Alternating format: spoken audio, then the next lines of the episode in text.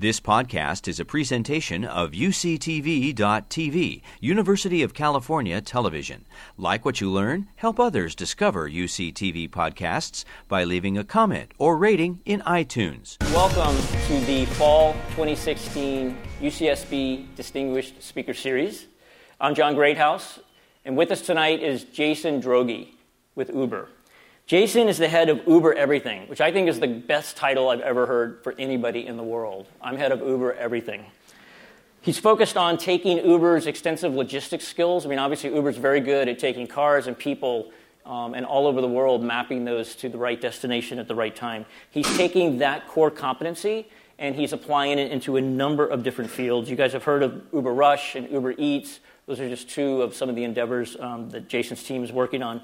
They've rolled, they've rolled these new solutions out to over 25 cities in six countries and on four continents. So you can just imagine uh, the scope of Jason's day when he's talking to people all over the world about rolling out these new initiatives, some of which we know about, some of which we don't, that are still um, in the works.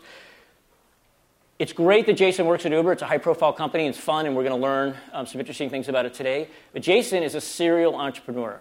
Jason has been an entrepreneur since he was your age, since he was in college. He co founded Scour, which is the first multimedia video search engine on the internet in 1997. Um, I think I was 18 or 16, I think, at the time. Um, it's, at Scour, he was responsible for product development and business development. They grew that company into 1 million daily active users. So think about the early days of the internet.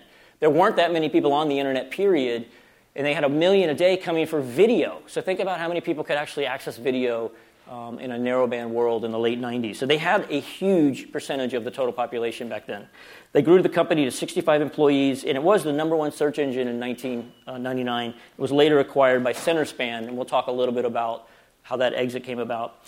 Jason left Scour after the acquisition. He started a company called Back Nine Golf Company. I think it's one of the coolest companies ever. It was a great business. It was a great, after all of the chaos and, and high profile nature of Scour, he started um, a business which was essentially the Kelley Blue Book for golf equipment.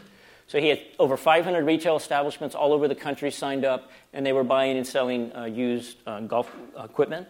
And he, he moved on in 2004. The company was still running, it was uh, still an effective company, but Jason got it to the point where he was able to move on. He joined SipPhone in 2004. Later, it was known as Gizmo 5 Technologies. He became the president of that company, grew it from four to 35 employees, and when he left in 2008, there was over 6 million users. Gizmo 5 was the leading competitor in VoIP to Skype at the time, and Google acquired the company in 2009. Jason's got a pretty good track record, in case you're following along. Jason is a proud product of the UC system. Although he's not a gaucho, he did go to UCLA. Let's give him a warm welcome.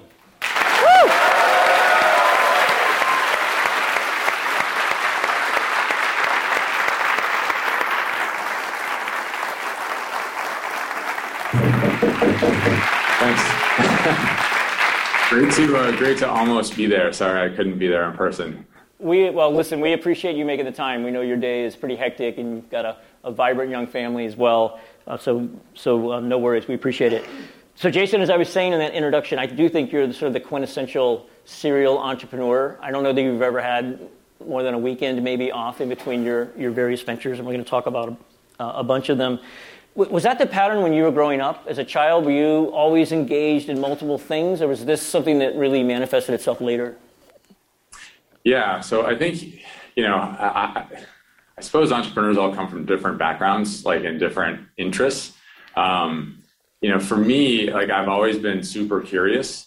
Uh, and I think as a kid, like, uh, you know, if I had to like be self, like, you know, reflective and talk about myself and my childhood, it's kind of weird, but like, um, you know, if you go back, I guess like like the common thread is I always just kind of did whatever I was most interested in, and I was super curious.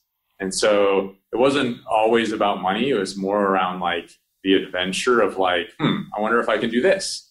And then you, I did this. And then I wonder if I can do that. And then I failed. And then I wonder if I could do this. And those things, you know, weren't always related to business. I don't, you know, I didn't really even really I didn't have a concept of wanting to be an entrepreneur until I until we started Scour. Um, and you know, very early on, I think it was more around like, uh, I mean, I did do some things that taught me business. Like I used to trade, trade like baseball cards for profit sure. when I was like nine or ten years old to like yep. make some spare cash for like I don't know whatever you make spare money for, then candy or Great America like season pass or you know. I actually did pretty pretty well at that, but that's that, that's a dangerous game to get into. Um, but I think like a common thread among a lot of entrepreneurs, uh, myself included, is just like you you you see a world or like maybe a problem that can be solved and like wonder why it hasn't been solved and then there's usually a lot of people telling you like oh well it's because business you know it hasn't been solved for like these myriad of reasons and it probably won't be solved and then you just kind of stir on the problem for a little bit and you're like i still don't understand why it can't be solved right and then you start taking steps toward it and then you realize that like the people around you might not know what they're talking about and you start seeing a solution where other people maybe haven't. Um, and you fail a lot. You get a lot of things wrong, but I think that that's a pretty common trait among a lot of entrepreneurial people is they don't is is they're not really guided by the crowd, um, and they and they get a lot of enjoyment around like you know maybe seeing things or figuring things out that other people haven't. Well, a lot of it's timing too, right? So something that was impossible or impractical, you know, five, six, seven years ago, can suddenly be possible. And those same people that are they're sort of steeped in that world of yesterday. I mean, Uber's a great example. Without the smartphone and all that connectivity, I think that's one of the things I missed. Um, and when I looked at the opportunity, it was just, you know, yes, wealthy people in Silicon Valley have iPhones, but not, you know, back then most, a lot of people didn't have them. But the rate of adoption, as we all know, was, was, was astronomical. So I think it's that ability to not just look at the today, certainly don't worry too much about yesterday, be able to look into the future, but not too far. Because if you look in too far, then you're going to fail there too it's a sweet yeah, spot. Yeah, I think you have to identify the things that are on linear trajectories and the things that are on exponential trajectories. Like yes. that, as I've, you know, in the past four or five years of like just becoming more mature at identifying opportunities, I think that's like a very important distinction. And that and that was the smartphone thing. Every analyst at the time said it was going to be this linear linear curve, and then like they were all wrong. It was this exponential curve, and that changed the game. Right. Let's talk. Let's go way back then to college. Uh, many people watching this at home are, you know, in their 20s. Um, certainly in this room, we have a bunch of college students. So you started Scour. I think a lot of people, maybe younger people, don't realize that it was a precursor to Napster. Like Shawn Fanning actually said, you know, Scour was was one of my inspirations, and he started Napster 18 months um, after you guys were at it. Tell me a little bit about that experience. Um, what was it like to be in the dot um, 1.0 sort of internet mania, and then go ahead and tell us what ended up happening in that business and what lessons you took, a, you know, took away from it. Yeah, so uh, that started in the dorms at UCLA. Um, and you know, when you speak about like right time, right place, right circumstances, like UCLA actually had a really robust um, internal network and like pretty pretty uh, robust internet connection to the outside world. Like back then, it was like a 100 megabit connection into the university, which back then was a lot of bandwidth. Um, and so, uh, uh, one of my friends basically built a search engine that searched local dorm networks for for Windows file shares. So, whereas most search engines spider the internet, yeah, he he noticed that in, in Windows 95, people were publicly sharing a bunch of documents, but there was like and with no password. So they were publicly sharing it with their friends. He actually built a little spider that went around and like said, "Oh, what's in what's at UCLA?" And he found a bunch of interesting things that were being publicly shared. You know, a lot of music, of course. Um, and this is back before like MP3s were really like known to be, you know, a, a thing. Um, a lot of video documents, etc. And, we, and if you tried to download multimedia at the time, you usually had to go to an FTP site, and you know, no one in the room probably know, would, would remember this. FTP sites are so old, but you would have to upload like two files for every file that you downloaded. And these FTP sites were run out of like Norway or something. And, you know, it was super hard to get access to this content.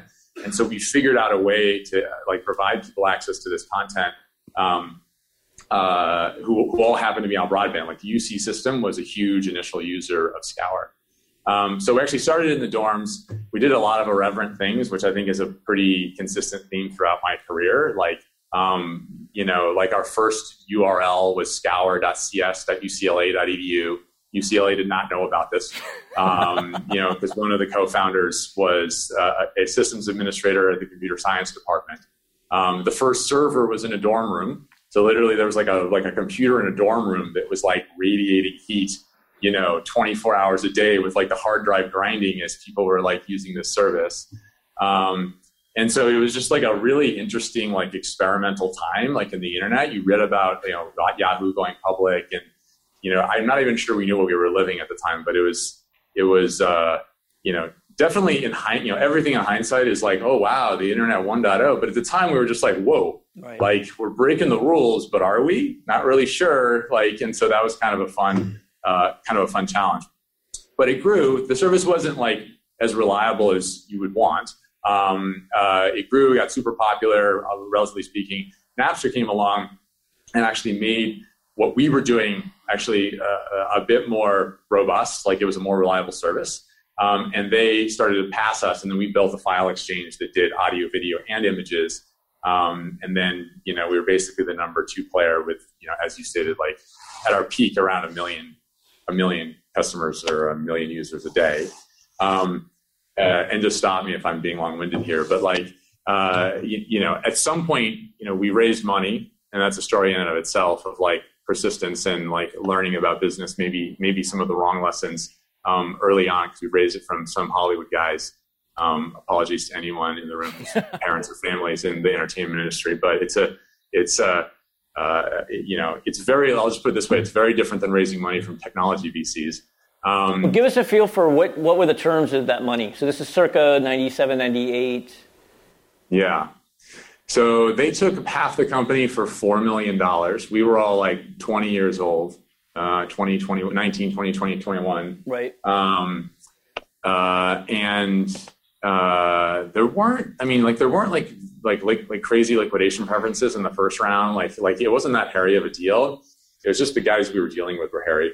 Yep. um, and you know they were just tough business people, right? And they like really pushed us on terms. They tried a bunch of stuff, right. um, but uh, uh, so so that was the state of things. I mean, giving away half your company is not something you should just automatically do. Um, I think we were in a position where we saw value in the connections that they could potentially have in Hollywood because our ultimate vision wasn't to build a search engine where people found MP3s and illicit videos and things like that. It was, hey, there's this revolution that's happening in content, and we didn't know anything about timing. We just saw all this usage, so maybe like we can, let you know, you know, we can actually like sell content.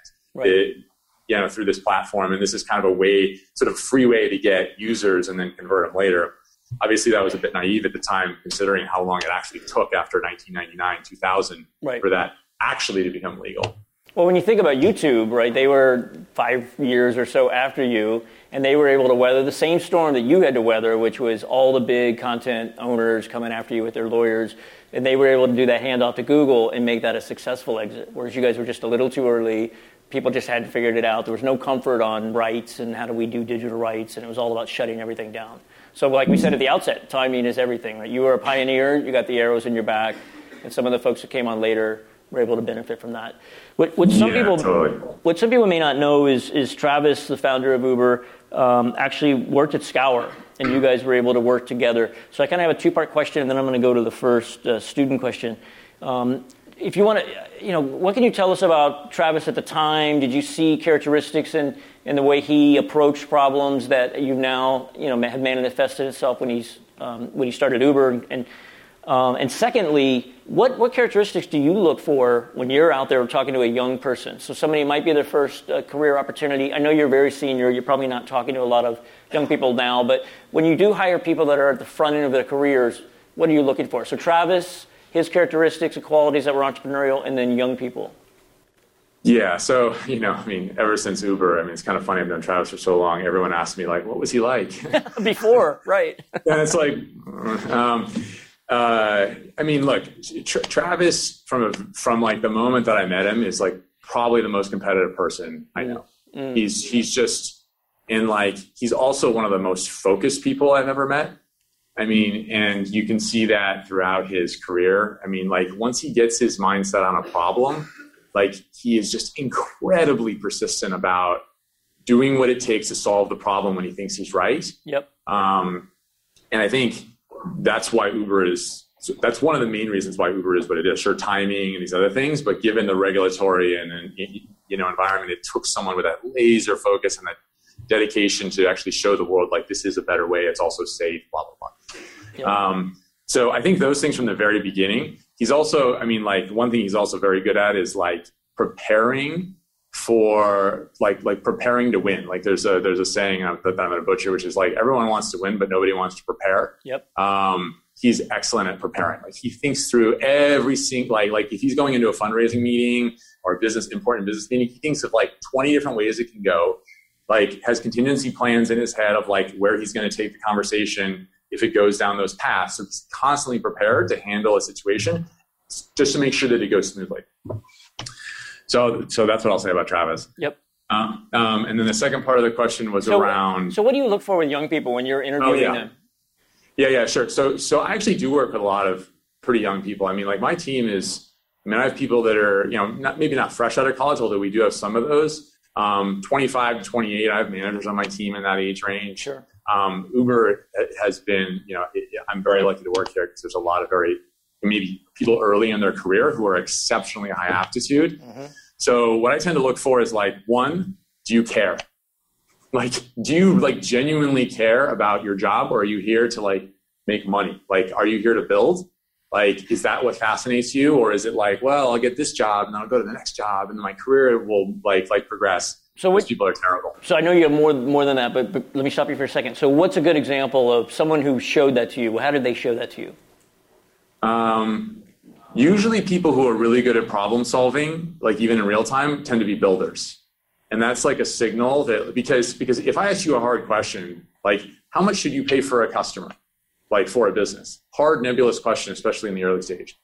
If you are the kind of person who th- who's thought about these things or thought about how to build a business like that like that shows up in your answer mm. because you're like well there's no perfect answer but i would bound it this way and i would think of it this way and yep. like yep. you can hear the passion in their voice about the problem solving and people who like to solve problems also tend to like to put those things into like you know you know make them real and and then they get annoyed whenever they're wrong and they constantly tweak so like i'd say that's one two is like um i mean it's just amazing like you know i'm trying to think of like a good example i probably should have read through all these questions and thought of this but like like uh you can just you can almost see it in their like lives right like you know, maybe not fresh out of college, but like into their career, if they're flipping between jobs, it, like that's a pretty bad sign that they want to build because to build things, it can take a number of years to build stuff.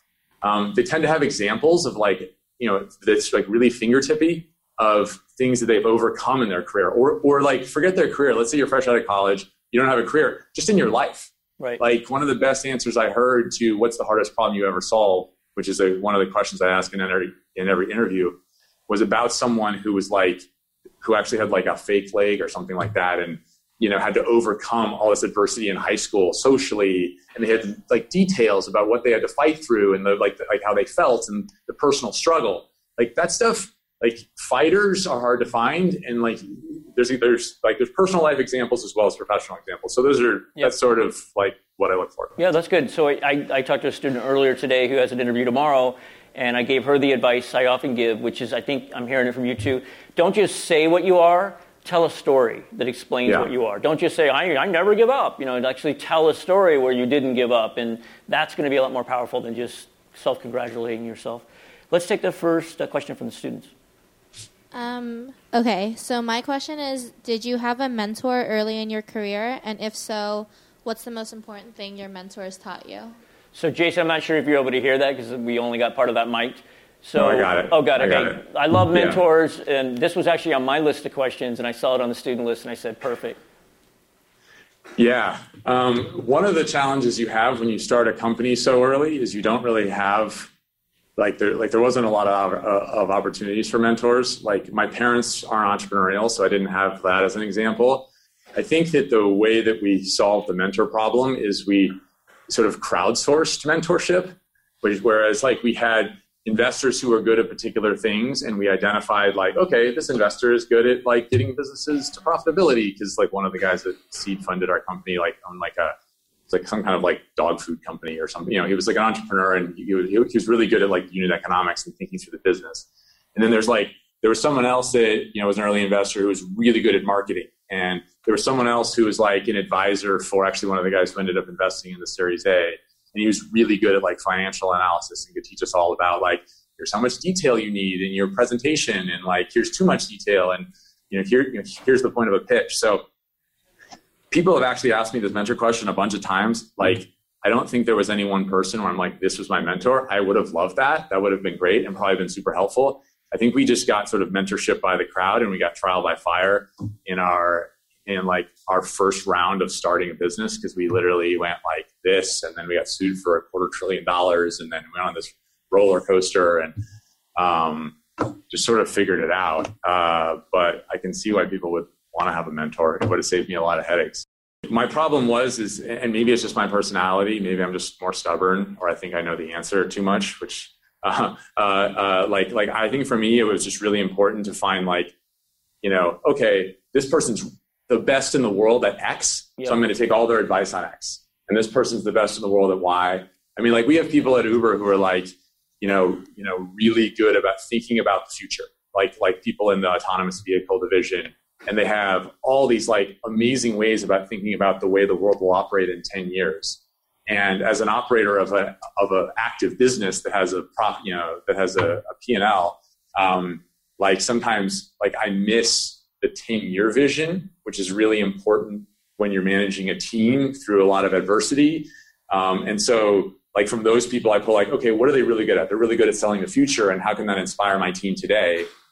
So I think you just have to be good at like finding um, finding the best of the people around you and sort of you know, you know t- taking taking their advice. You can also get some mentorship from books too. I mean, right, right. like you know, as cheesy as it is, like business books, you know, for what they're worth, or like even like some of the like self help books, that are like, yeah, change your attitude You'll change your work ethic, which will change the outcomes. You know, I mean, like there's inspiration there too. Yep. Yeah, I totally agree. So I remember when I first started talking to you about um, um, Back Nine Golf, you were you just got so excited and passionate about that business. It, you came out of Scour that had a sort of a rough ending. You ended up selling it, but it was obviously um, not the opportunity you thought it might have been. Learned a lot. That was an early venture for you. You had uh, trial by fire talk to me about why you did back nine golf and how what were the lessons that you were then does it seem like it was a very sedate bit more of a lifestyle business you were able to do it at your own pace which is a hectic pace because you never do anything slow. But what how did that inform the rest of your entrepreneurial journey? It's almost like you sort of step back but your way of stepping back is creating another great little company. Yeah. Yeah no I, I like like it's funny the things that i'm like most proud of in my career are are also the things I mean, Uber, I'm, it's probably uh, sort of celebrity status, and I'm proud of the work. But like before Uber, the things I was most proud of are the things that actually got the least press because they had the most substance. Right. Um, which has actually been a point of frustration because sometimes when you create something real, like like no one wants to write about it. Um, uh, yeah. So so so coming out of Scour, like we were literally on the cover. I mean, we were on the cover of the Wall Street Journal. I mean, like multiple times. The Hollywood Reporter all the time. We had like semi celebrity status and, it, and like it just felt like very un, like like inauthentic, unauthentic, whatever. You know what I mean? Um, uh, when like people were like, "Oh, you're so great at business," and I'm like, "Yeah, but we generated some revenue. We never really got to profit. We actually never really got like this flywheel going of what the business is. Like, like so I had this real need to like actually build something from the ground up and mm-hmm. prove that I could do that. And it wasn't just like, oh, internet 1.0 hype and everybody got funded. Right. Um, uh, and so, I mean, I mean, the way I came about it was just like like when we sold the company, I, I was basically put on a consulting contract with the company that bought it, and and these transitional contracts can be fairly lucrative, and they don't work you that hard, to be honest. Um, and so I ended up playing a lot of golf. so I kind of got obsessed with it, and then I'm like, but I'm also pretty frugal. And so when I was playing golf, I'm like, oh, a new golf club's like 400 bucks. Like that's ridiculous. It's just a piece of metal and plastic. And so I, I would always buy used equipment because I'm like, what's the difference if this thing's like been hit 100 times or zero times? But I, but I would save myself 150 bucks. And so I'm like, okay, well, one, like, uh, you know, I bet I can get better margins on these products because like there is not a defined marketplace. So maybe I could like set the price, which is where the price book came from. Um, two, uh, uh, like I really just wanted to build a business. And three, I, I fell a little bit into the trap of like, oh, I should totally build a business around something that I'm really passionate about, which is golf. Right. Which is like, you know, directionally, like I can work out, but it's often a trap. um, uh, because it clouds your judgment on what's a good business. Uh, and so, you know, I basically just said like, all right, like I'm going to create an online marketplace uh, for used equipment. Um, so I, I, manually myself like went to eBay and other websites and I said, okay, what's the average price for 2,000 different golf clubs? Um, and I spent like three straight days creating this plate, you know, like this price book. Or, I don't know, worked some insane amount of hours, like just proving to myself I could create a price book. And then I just started like I literally walked into Roger Dunn, which might be Golf Mart up there, you know, basically the biggest golf retailer in Southern California. And I walked in and I'm like, I can buy golf clubs. Like, do you guys have any to sell me? And they said, Oh yeah, we got all kinds of excess inventory problems. And so I was like, Oh, that's interesting. You have excess inventory problems. And it was like super rewarding because I was there with the guy who runs a store who has to generate profit and I was buying stuff from him. So about like two or three thousand dollars worth of golf clubs. Went home that day, put them on eBay, and made like I don't know, like fifteen hundred dollars in profit in like three days. And so I'm like, all right, well, I've invested zero except for like three days of time in this price book. I've got profits already. Like, there's probably something here. Um, so that's kind of how it started. And then we got a warehouse, and then it got to a certain revenue point. I mean, the market size for like used golf clubs is not, you know, it's not a multi-billion dollar market. Um, but we got it to a few million dollars a year in revenue, good margins. Got to the point where it was like about as big as it was going to get. And after two or three years, it was, it was, um, you know, able to be run by like a general manager. Um, I probably had the most lessons from that business. Mm. Uh, nobody asked me about it except for you, John, because because it, it, it like it, it, didn't make any news. Right. Um, but like I would say the number one lesson I learned, like I learned how to be a salesman there, uh, which was like like my best story was um, I needed deals with retailers in order to get supply of golf clubs um, because that was my hard part. It was a supply constrained business, basically. And so, like, uh, uh, so I needed retailers to use my price book to take inventory from their customers and then provide them store credit back. They wanted to do this because then the customer would spend more money in their store. So they liked it, but they didn't know how to sell like two random golf clubs in their store. Like they couldn't merchandise it, they couldn't market right, it. Right. So they would ship it to me and I would pay them cash for it and then I would sell it on the internet where I could basically build a website that had a more complete set of merchandise. Um, so that's basically how the business worked. But getting retailers on the phone and getting them to do anything is super hard. So what I did was um, anytime I couldn't get a hold of somebody, like I would literally call them like 75 times a day, like star six nine, so they wouldn't know it was me, right? Like so, so it shows up at like private caller, so they didn't know I was calling them. I would figure out when they got into work. So like some guys would get into work at like 8:45. You'd be like, oh, I, I bet he's having his coffee now. You hit him at 8:47. He picks up the phone. You give him your pitch. If he's ho hum on it, and then he, and then I can't get a hold of him again, I would actually write my sales pitch on um, car, like like gift cards, kind of, and put it on a fruit basket. And then I would send the fruit basket to his office. And so then you would get the fruit basket. Like who the heck sends what crazy guys sending fruit baskets to you know golf retailers trying to get them to use like a price book. Right. But i figured like like the fruit basket costs like 30 bucks. Like the like the actual return on that investment was super high because like everyone called me back. And so i could either spend all my time like i could either hire a professional salesperson at like some like, ungodly amount of money that i couldn't afford um, or i could call him for six months and never get a hold of him or i could send him a fruit basket seemed like a pretty like a, a pretty low cost way to get his attention. So um, fruit baskets, it's a way to close deals. Uh, no, but um, I think um, I, I, think I think so. So I see. I, I said you were passionate about it. I love talking to you about this business.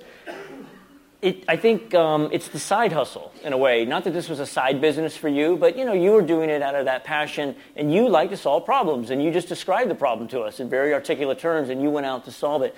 Um, I wrote an article about side hustles that did pretty well, and I think it resonates with people because, like you, you can sort of ease your way in. You had this other gig that was a sort of a high-paying, low-demand gig, and you were able to take that excess time and not just play golf but actually create a business in the golfing industry. So what ended up happening to that business? You, you had some other folks run it for a while. Did you end up selling the business or giving it to the employees or? Um, no. So, so what happened was, uh, so, so one of the issues with golf, so it ran to about, I think it was 2008 or 2009. Um, one of the problems with that business is, is that in the winter it gets kind of rough because people Right. don't play golf. Right. Um, so in 2000, so it was very, very profitable. And then 2008 hit, and it was very unprofitable in Right. the winter of 2008 because Yep. of the financial crisis. Sure.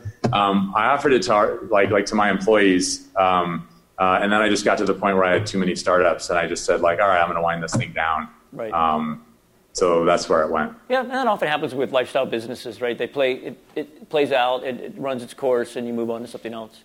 So let's let's take the next uh, student question. Where do you believe your biggest break came from? Did this break come from your hard work, luck, or a combination of both? Your biggest break. And did you recognize it at the time? Yeah, I think it, I think the cliche of like the harder you work, the luckier you the, the luckier you get. I Right. think is very true. Right. Um, I mean, look, luck is part of the game.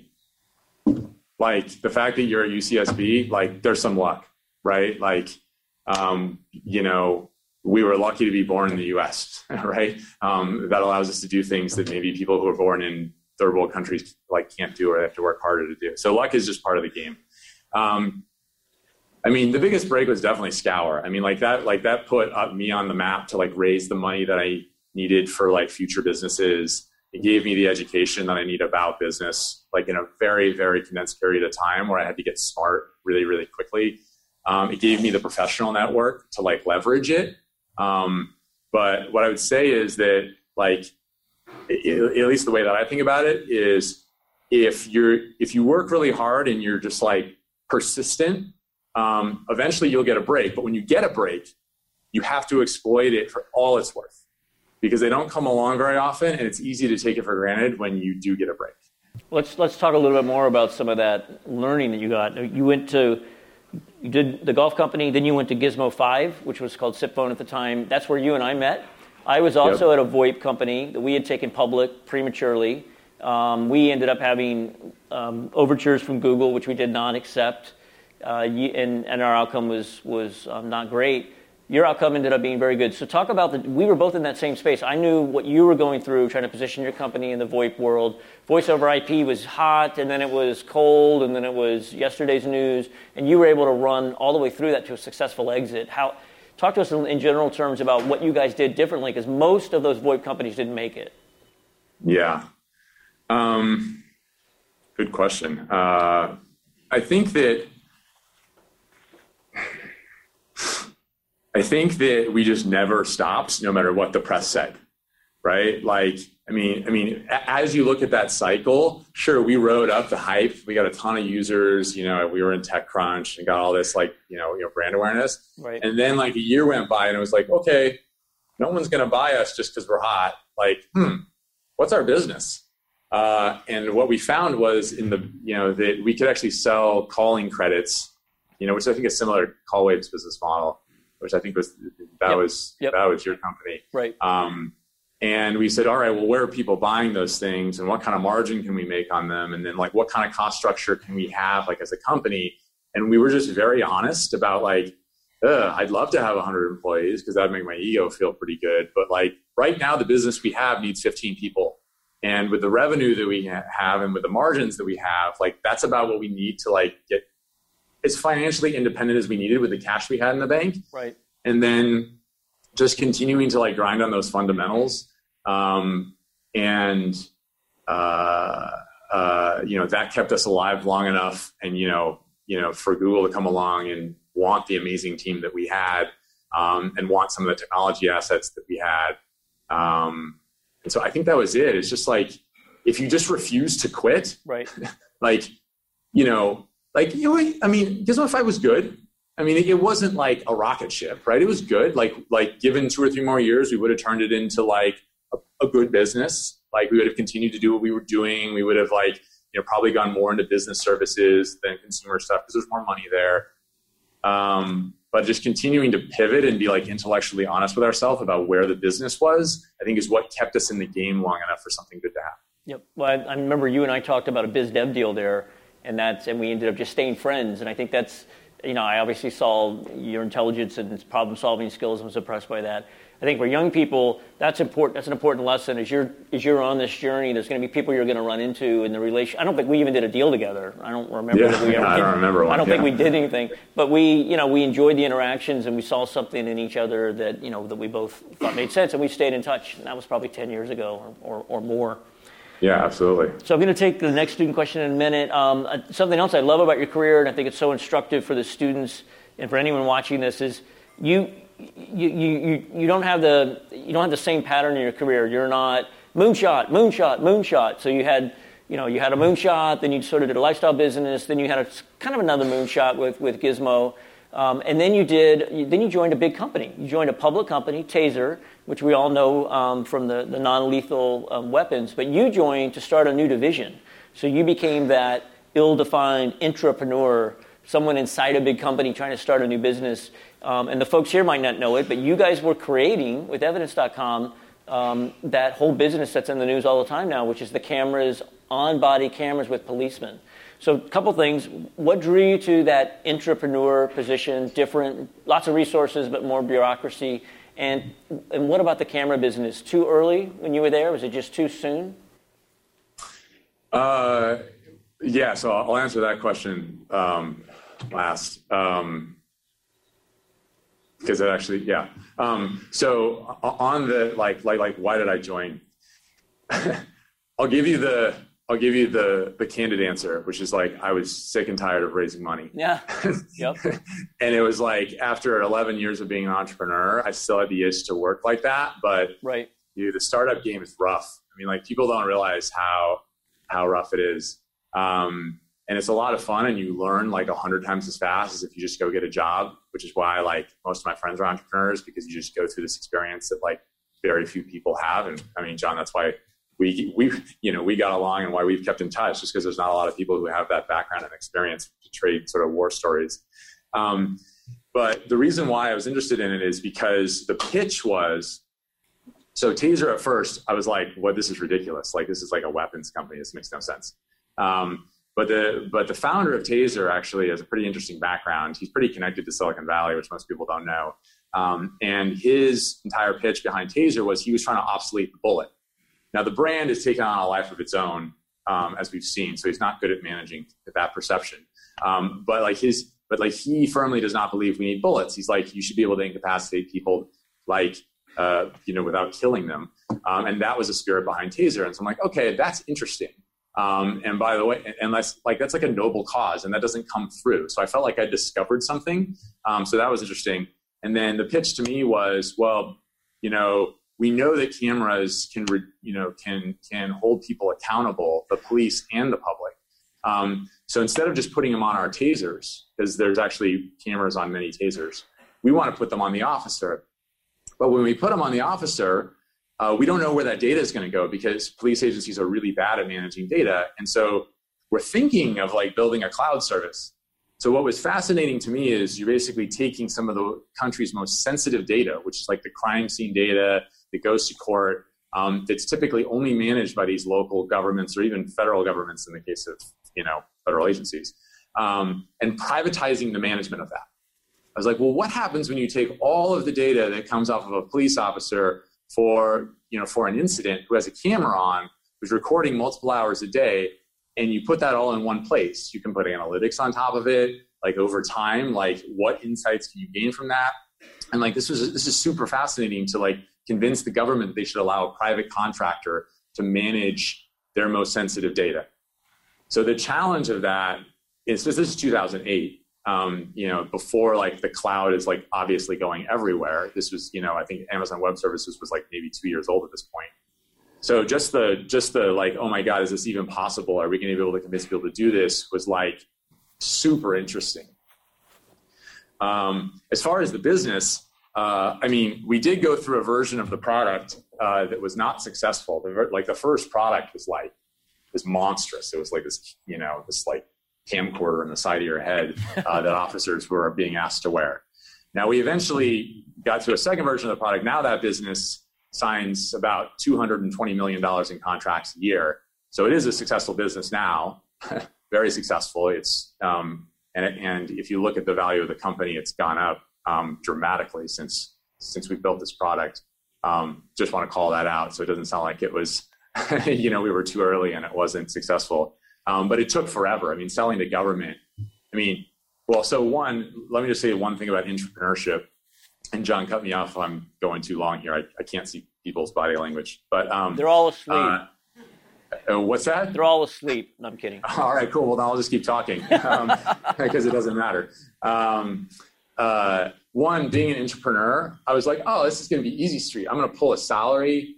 No big deal. Like, doesn't matter. It's like twice as hard as starting a company. Like, I didn't realize this going into it. Yep. Like, this, I mean, this was like a moth to a flame. Um, because what I walked into was a mature business that had a lot of bureaucracy, that had leadership that, you know, needed to be revitalized um, and so I got pulled into fixing like a lot of the issues with the company, um, as well as building this new thing, which was like wild and crazy to like you know uh, you know, you know police departments. Um, and doing that at the same time was incredibly difficult. Um, but I learned a lot of lessons about doing that that made you know that's actually making my life um, you know a bit easier here because I can see what all the problems could potentially be. Now Uber's much less bureaucratic, but um, uh, you know, I think that's I think that's why I was attracted to it. Um, uh, you know, uh, and sort of like where we ended up with the business. It's I mean, super successful now, 80% market share in the body camera business. Now it seems obvious that cops should wear cameras. The evolution of like trying to convince a police officer to wear a camera was was was like a fascinating, almost like social experiment uh, in convincing them of that. Um, but it just proves that if you like, if you're right, and and you know you're building products that make a difference and you're persistent about being you know about the positive impact um, you know eventually right answers do win. Most people just give up before they do. Right right yeah. And i and i remember one of our cajun kitchen breakfasts you telling me about this and it just seemed to make so much sense to me. Like of course we would want and this is probably in 08 i don't remember 09 of course we would want that information both from the perpetrator or in the officer's standpoint. Um, and, my, and, what I was alluding to on too early was it just took longer than everyone thought. But it is, it is a very, very, and I think it's doing great work, right? It's helping citizens and you know, it's helping police as well. Um, I am going to go to the, another student's question. Do you feel there's a significant difference in culture between Uber and your former position at Taser? So you sort of touched upon that. So let me let me expand on that a little bit.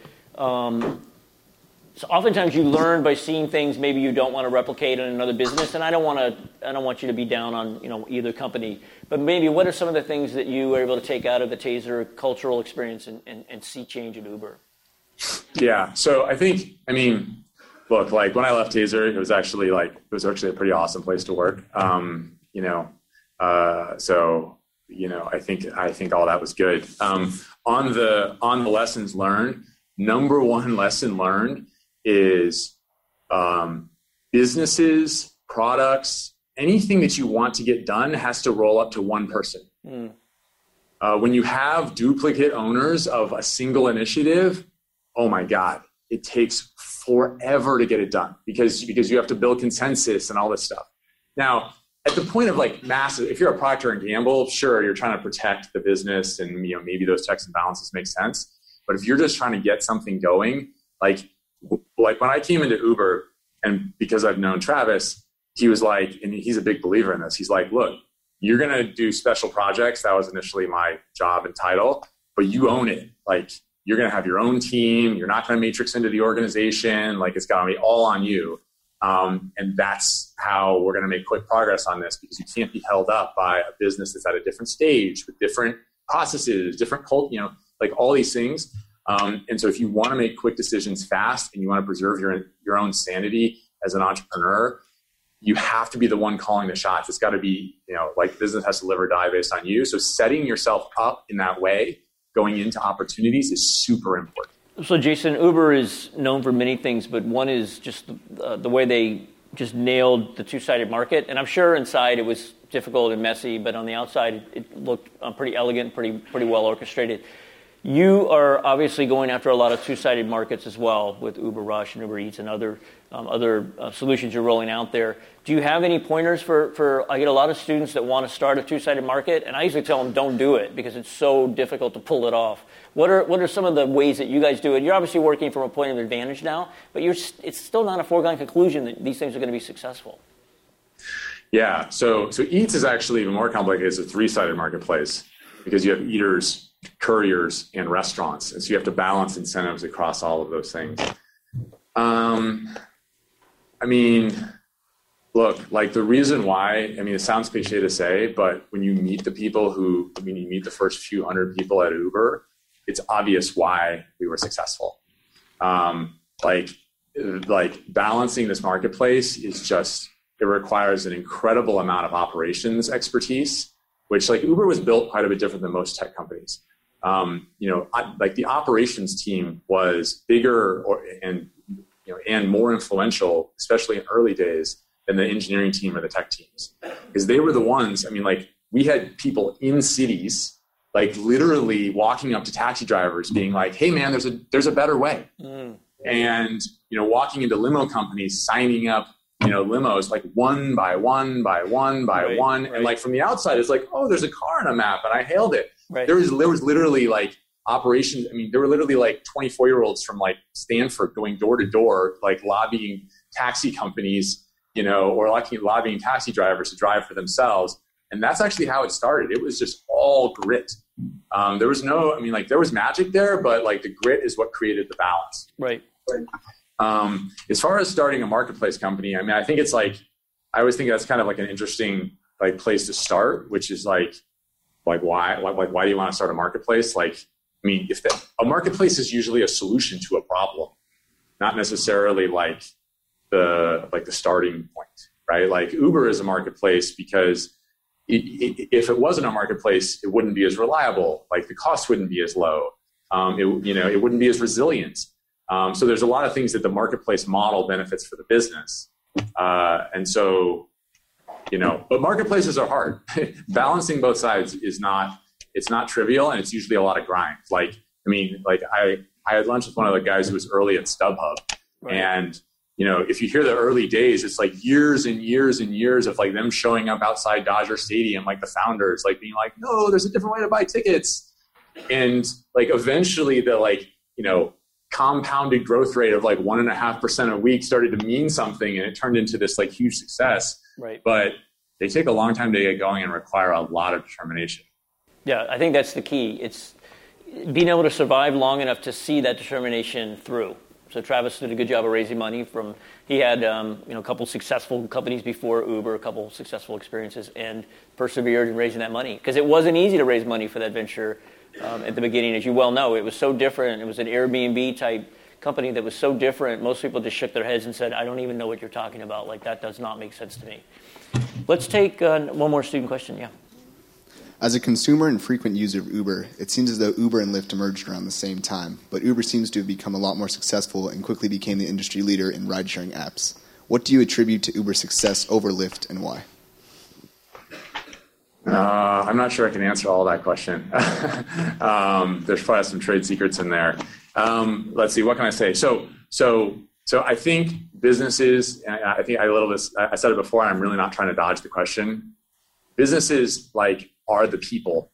And the, when you look at, so when you look at the growth rates of Uber in the early days, it was really steep. And so if you think about the challenges of, of like keeping a marketplace healthy that's growing like this, that means you need to go get drivers really, really fast. And we, the, the company didn't have time to go figure out like oh what's the right algorithm or the right paid marketing strategy to go get drivers it was like whoa okay take a bunch of smart ops people push them into the field and just go make it happen um, and i think if you looked at like lyft's driver supply situation in early days um, it probably wasn't as healthy as uber's just because uber was like very aggressive on like getting drivers on the road because it saw the potential um, i think uber raised money um, uh, to like further spur like city expansion, right? If you look at Uber city expansion over time, it's much faster than Lyft's. Um, and I think, you know, I mean, look, like the people here are just competitors. And so, uh, you know, is Lyft in Santa Barbara? No, it was um, one of the founders was a Gaucho UCSB student. Oh, oh okay. Oh, sorry. Um, we all we all love Uber. yeah, I mean, like we just went to places that they didn't go, and I think that being ever like like being in more places allows people to use your product more.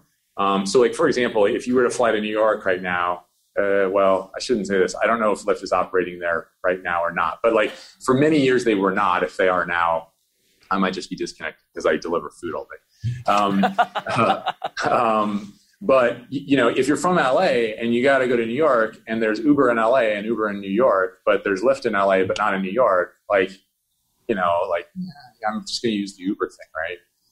So I think that's what I can say. How, Jason, how much of your time, uh, if any, do you have to spend reminding your folks to just ignore a bunch of the press? Because you guys are clearly a, a, company people like to write about, and they're going to write good things and bad things, true things and untrue things. You know, for a while there was a, a rash of articles about Uber's business model is broken, they're going to go out of business, and do you even have to talk about that at work, or do people just say, "Hey, that makes us stronger. We don't care," and and and, and people just fight through it? Yeah, I mean, look, I think it's a mix. I mean, I think that if you've been around Uber for a while, you're used to it. Um, I think if you're new to Uber, you're, you know, you, you, you might get a little more shaken. Right. I think that from the top down here, like, you know, you know, we think very inside out about problems. Like, okay, that's what they said. I mean, we have our numbers. We right. see what's going on. Right, Are right. we worried based on what's actually going on or because of what they said? And it's often the case that what's going on is really good. Um, I mean, yes, we're investing super heavily. You know, that's sort of public knowledge. Um, I think you're always battling that, but like I think culturally, at least on my team, like my attitude is like, yeah, I mean, if you want to get your self-esteem from the press, you're going to have a very tough life. Right. So let's right. just focus on building something really great that our customers care about, and like let's let, like like like let's get upset whenever our our customer NPS drops. Let's not get upset whenever our, you know, like whatever is reported in the press is not what we want to hear. Right. Because negative stories get clicks. Um, reporters are in the business of get, selling ads. So the more clicks they get, the more ads they sell. Yes, there are really good journalists out there that write you know articles of substance, but most of this stuff is clickbait. Yep, I, I would agree with that. I will take the last student question, and then I have a question to end things with having been president of three companies, what skills not taught in a classroom would you say are most essential for success in such a role? So, three, a couple skills that you did not learn in the classroom that were helpful as a leader of companies. I didn't learn any skills in a classroom that was useful as a leader of a company. You didn't take this class. I mean, I, I, mean, I was a computer science major with like a, basically a film and English minor. So, like, I, I wasn't taking economics classes or business classes or any of these things. Um, I think you can. I mean, I'm sure you can learn lots of skills, like you know, you know, in these classrooms. Um, but I think, like, let's see, how do you like? How would I phrase it? You know, this is probably awkward in front of like a class of people and like with a professor present. But like, um, I mean, uh, look, like I think business is one of those things that's actually pretty simple, but people make it complicated. Right? right? Like um, the lessons you learn about like leadership and management, all that stuff is super useful. But at the end of the day, like you have to start with, am I adding value to my customer? And then what's the value that I'm adding? And is that enough for me to run my business? And then the question is, can you prove that out and make it repeatable? Can you get people excited about it? Are you excited about it? Um, I mean, I think, you know, what I found from a leadership standpoint is like, if you're excited, your team is excited. And if you're not excited and you're going back to a book to figure out how to manage and lead your team, right. Um, it's like, it's not going to come across right. Now, if you're excited, but you're just like bouncing off the walls, maybe you need some like reining in on like, no, you need to have weekly meetings with your team. Like you need to talk about people development you know people like you know want to move up on your team they need to have their skills honed all those things like i think it starts with like the sort of raw material your interest in it and then what you can learn is like how to funnel that and direct that so i think that's how it's useful Yep, I think that's great. I think there's a lot of things students can learn from you. One of the things that strikes me is you just got out there and started solving problems. You didn't go to a textbook. You didn't go to a professor and ask a bunch of questions. You saw problems and you just, you just started. I get that question a lot in office hours. John, how do I start? It's very simple. Just start. Think about how you did the golf company. You just got online, created a website, went to a golf store, bought some golf clubs, sold them online, and said, "Wow, there's actually a business here." Instead of writing a you know 15-page business plan of theoretical nonsense. So I think that's something we can all take away. Uh, so I have a, a, bit of a student's question. I'm going to uh, um, morph it a little bit. Um, I think it's a good one to end on. So you're in a really interesting situation. You joked about, you know, I'm, I'm delivering food all day. Clearly, Uber Eats is a big, um, a big piece of the business, Rush, Essentials, et cetera. How much of your business, or how much of your time, I should say, do you get to spend thinking about what's next and really contemplating that in a, in a thoughtful way? Um, and then what are some, and I know you can't, you can't show us all your cards, but what are some facets of society that you think, you know, five plus years out, we're going to be impacted by what Uber's built today? Yeah. Um, so, I mean, how much of my time do I get to spend thinking on future stuff? Um, I'm I'm spending more now. Uh, yeah, I mean, like, so a little bit of history is we launched what is the current version of Uber Eats in December of last year. We're now in 41 markets. Um, we launched like Tokyo and Amsterdam and Dubai and Mexico City and all these places. So I spent a lot of my time executing on that. Um, I think the future of software's relationship with the physical world, like we're in dial-up days right now. Right. Like meaning like we're at the very beginning. Like like I remember when I had a dial-up connection, I'm like, what would I need broadband for? um, and now it's like, oh, of course, right? Um, so I think that look, autonomous vehicles are coming. Right. Um, you know, we're investing heavily. Google's investing heavily. Like Ford has signaled. That's going to be really fascinating because it's because it's not just going to be. Uh, I'm probably teetering on like like whatever these like PR approved notes are about like what I'm supposed to say here. But like, um, uh, uh, like that's going to be really fascinating because because you know kind of like with smartphones, I think when the iPhone came out, I was like, oh, look, it's a better phone. It's an, you know, like it's much nicer and more beautiful. And like I have a calendar here that I can actually read. But like the actual impact was like far greater than that. And it was even hard to imagine.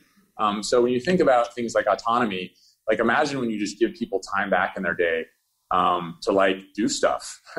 um, you know, they can work in a car, right? Like at the sort of simplest version of it. Um, you can provide really low cost access of transportation to people that might spend two and a half hours a day on a bus.